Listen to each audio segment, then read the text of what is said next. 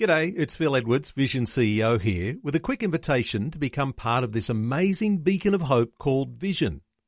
Together we can put our love into action to help people of all kinds build or rebuild their lives on the truth of God.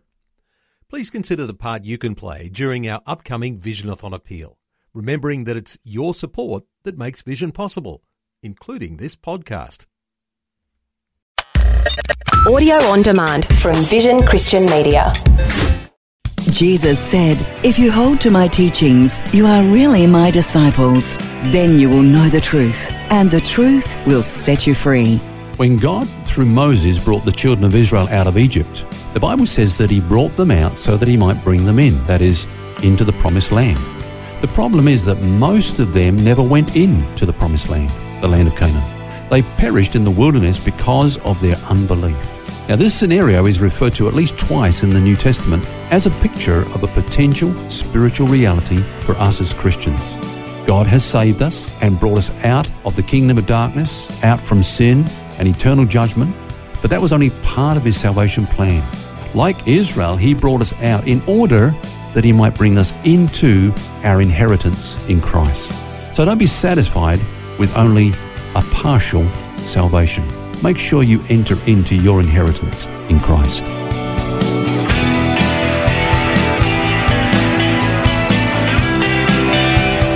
This is Set Free with Ken Legg. And welcome to Set Free with Ken Legg. And we've been looking this week at our sufficiency in Christ. Many Christians, it seems, are ignorant of what it means to be sufficient in Christ. They've tried to manufacture something that God has already given to us and is in our hands. And this was what Ken has been sharing with us. And Ken, you seem to be saying in your opening remarks there that uh, it's possible to have only half a salvation. Is that what you're saying? First, in answer to that question, I think it's important to define salvation. You know, what is salvation? For so long, we've limited it to the forgiveness of sins and the assurance of heaven when we die. Now, those things are a given for every child of God. But this is not the fullness of what God intended for us in this thing that we call salvation. And that's very clear throughout the New Testament uh, when we are constantly taught about the riches of God's grace to us in Christ. See, our inheritance as the sons of God is that uh, we are complete in Christ and we have access to everything that we need for this journey every moment of every day. Now, as I've said before, every New Testament truth is illustrated somewhere in the Old Testament. And we see that when God brought Israel out of Egypt, this is actually a picture of our forgiveness of sins, our freedom from God's judgment, and our deliverance from Satan's power and domain. Yet all that was only half, one half, if you like, of their redemption. God's purpose was not just to bring them out, but also to take them into the land that He promised to them. So He never intended them to, you know, spend the rest of their lives in a dry, barren wilderness. But that's what happened. You know the story. They the uh, spies went in to spy out the land, and uh, they came back with a horrifying report. There are giants in the land, and uh, the Israelites were terrified. They were no match for giants, you know. So they appeared like grasshoppers in their sight. Well, they were probably saying, in our own strength, you know, ah, what am I going to do? I I have no strength to do to do this, and I guess what you're suggesting here is that we do the same thing. Yeah. Yeah, they reckoned on their own resources, didn't they? They looked at the giants, and of course, as you say, in their own strength, they were no match for the giants. But that was their mistake. They reasoned that since the giants were so much greater mm. than they were, they would never be able to conquer the land. But God never said that Canaan would become their possession if they earned it through their warfare. It was their inheritance because He gave it to them. There was no doubt they had battles to fight, but the victory really was already won, won wasn't it? Yeah, that's right. I mean, God swore to give them the land. And so, as far as God was concerned, you know, that was never an issue. It was a fait accompli. He had gone before them. And uh, when they arrived there, the fear of God was already amongst the inhabitants of the land, the Canaanites. And so there was no spirit within them to resist Israel anyway. God would fight for them and uh, they would have the land. But of course, they made the tragic mistake of reckoning on this whole thing in their own ability. Listen to what they said We are not able to go up against the people, for they are stronger than we. No mention of God there whatsoever. They were reckoning totally upon their own resources, their own ability or lack of ability, and, and so on. It's pretty easy to sit back and cast judgment on these guys, but you know how often do we do that? We look around our situation, you know, and say exactly the same thing. Yeah, and that's why I believe this this is uh, before us a couple of times at least in the New Testament. Mm. This incident in the in the wilderness, and basically, the Bible says, don't make the same mistake. They did not enter in because of unbelief.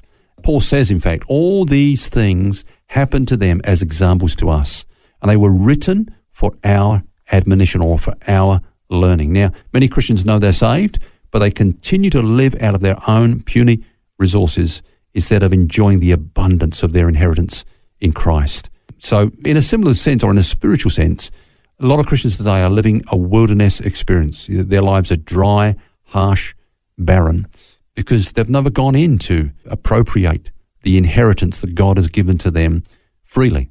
It's a bit like that story you relayed yesterday of the, the family who were on a cruise, stayed in their room eating peanut butter sandwiches because they didn't know that the smorgasbord every night in the restaurant was actually part of their ticket. Yeah. And, and we can be like that as Christians as well. We, we see that over there and go, oh, wouldn't that be nice? Yeah. But we can actually go over there and get some. That's right. And, and if people choose to live like that, they're still going to heaven. They put their trust in Jesus. They're saved from sin and the judgment of God because Christ has taken that judgment for them. So they're going to heaven, but they're living hell on earth during their passage here below. And, and, and God wants for us to really enjoy the fullness of our inheritance in Christ. I just hope you're not saying there's something wrong with peanut butter because, uh, you know, it's kind of a favourite. I was going to make that a rule, Phil, but if, if you like it, we'll. we'll. okay. We're not into rules here. We're talking about God's grace. But um, does the New Testament speak anywhere about the distinction between those who walk in faith and, and those who walk in unbelief? You know, we just heard there that they didn't enter the land because of their unbelief. It wasn't because of their lack of strength or they weren't good looking enough or whatever. It was because they didn't believe. Uh, if they left, they were left to their own resources. That's what they thought it was all relying on. Yeah, and I and I believe that um, Paul does speak about that kind of distinction between those that live below their privileges that have been given to them in Christ and uh, and those who enjoy their privileges. Um, if you look at his epistle, for example, to the Corinthians, mm. he describes actually three kinds of people in uh, chapters 2 and 3 of 1 Corinthians. First of all, he speaks about the natural person. They've just got natural means only of living is how we all came into this world. Yep. But spiritually, they're dead because they're disconnected from the life of God. So the natural person is what we would call unsaved. You know, doesn't understand yep. the things of God. Uh, Paul says, and certainly doesn't experience them. You know. But then the next person Paul speaks about is the spiritual person. Now, this is someone who is alive spiritually uh, because he's been born again through faith in Christ, and he's positioned in Christ and lives by the resources of God's grace learns to live this, uh, if you like, this supernatural life of God's provision. But then, interestingly, Paul speaks about a third person, which he calls the carnal person or the carnal Christian, if you like. Now, the carnal person is someone who is born again but is living like the natural person uh, or like the unsaved. The carnal person is a Christian, and therefore he does have access to the same spiritual resources that all other Christians have access to in Christ, um, but they choose to live according to the flesh. Mm. In other words, they live according to the limited ability of their own resources instead of learning to embrace and uh, uh, appropriate, if you like, the life of Christ. Not the place where you want to be. And I'm thinking of someone who might be part of the armed forces or some sort of uh, recovery operation. They go in to do a particular work, but instead of going in under the authority that they have as a member of that force, they decide well, I'm just a member of the public. I'm going to do what I what I can, and others won't necessarily take notice of what they have to say because they'll say, "Well, who are you to direct the traffic or to do this or do that?" Yeah. But if they understand their authority and operate within it, then they'll achieve a whole lot more, and that's what we need yeah. to be doing as Christians. Absolutely, and and, and Phil, look, I, I think it's important just to clarify that we're not saying there are elite Christians and there are second class Christians. Mm. Uh, God has given an inheritance to all His children, and uh, that inheritance is ours by faith. When we when we read the promises of God, when we see what God has given to us in Jesus, we believe it and we appropriate it. I mean, going back into our little analogy of the children of Israel in the wilderness, why didn't they enter in? The Bible says because of unbelief. So, how do we enter into our inheritance in Christ? By faith, by believing uh, in what God has given to us. Now, I believe that our inheritance um, and our appropriation of it, if you like,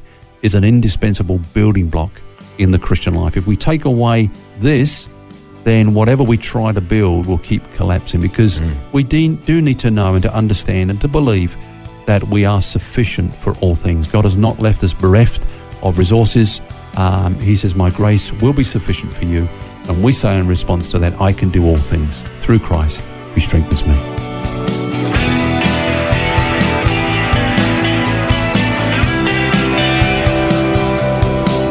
Well, that brings us to the end of our series this week. Hope you can join us next week when we start a brand new one.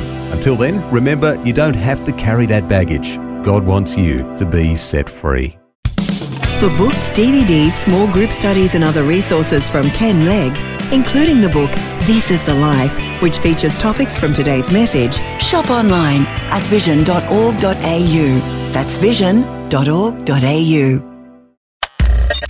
Thanks for taking time to listen to this audio on demand from Vision Christian Media. To find out more about us, go to vision.org.au.